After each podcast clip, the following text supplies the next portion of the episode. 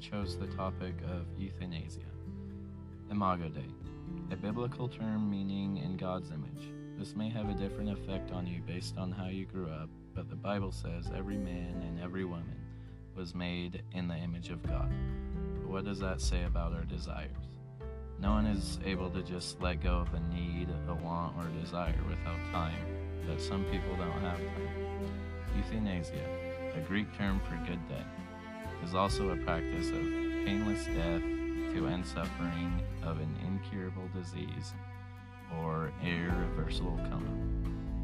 Euthanasia, euthanasia is illegal in most every country because there are many controversies on it. Some think it is totally wrong, others think people deserve the right to choose, and many are simply overwhelmed by it.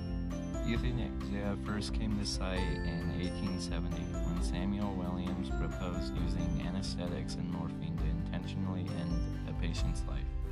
The debate spread, and 36 years later, later, Ohio tried to pass a bill to legalize euthanasia.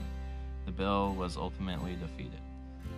Many people believe this was the best, this was for the best, but it definitely didn't end the debate.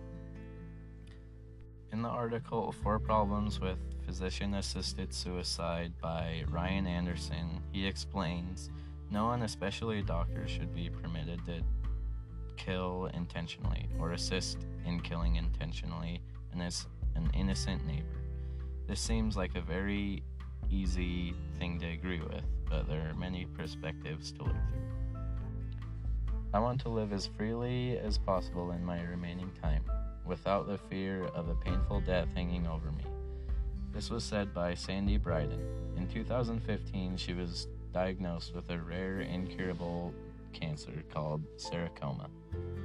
She said the reason she wanted euthanasia as an option was because my thoughts are filled with uncertainty and fear that my pain and sickness will not be controllable. But having the option of assisted death would change that. No one truly knows how scary or overwhelming death can be until you're face to face with it. Think about it. Put yourself in their position. What would you want to do if you were told you have an incurable disease and months to live?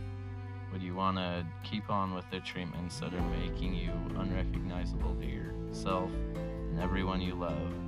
Or would you want to go when you choose and where you choose? Now that's a lot of questions, but now think about all the questions going on in a patient's mind. Many people believe a natural cause is the only way someone should pass. But what's so natural about a terminal disease? There's no such thing as dying of old age or of a natural death. Something is always coming for you. But with euthanasia, there's a choice.